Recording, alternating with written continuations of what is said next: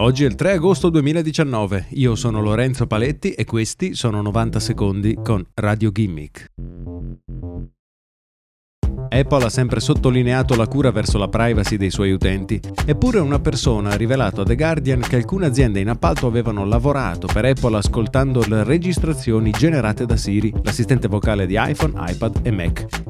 Stando alla fonte del Guardian, alcune delle interazioni vocali di Siri vengono inviate a degli umani che verificano il comportamento dell'assistente vocale, valutando se ha risposto correttamente alla domanda posta.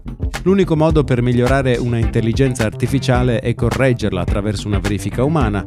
Il problema è che Apple non ha mai dichiarato che gli audio di Siri potevano essere ascoltati da degli umani e anche cercando a fondo sui documenti dell'azienda non si trovano riferimenti al fatto che l'audio potrebbe essere verificato da dipendenti umani.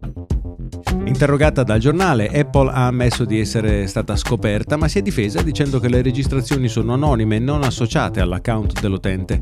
Questo non toglie che la registrazione potrebbe comunque contenere informazioni personali.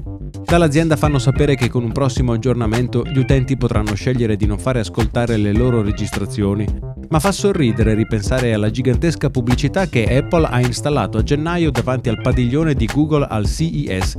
La pubblicità recitava: Quello che succede sul tuo iPhone rimane sul tuo iPhone.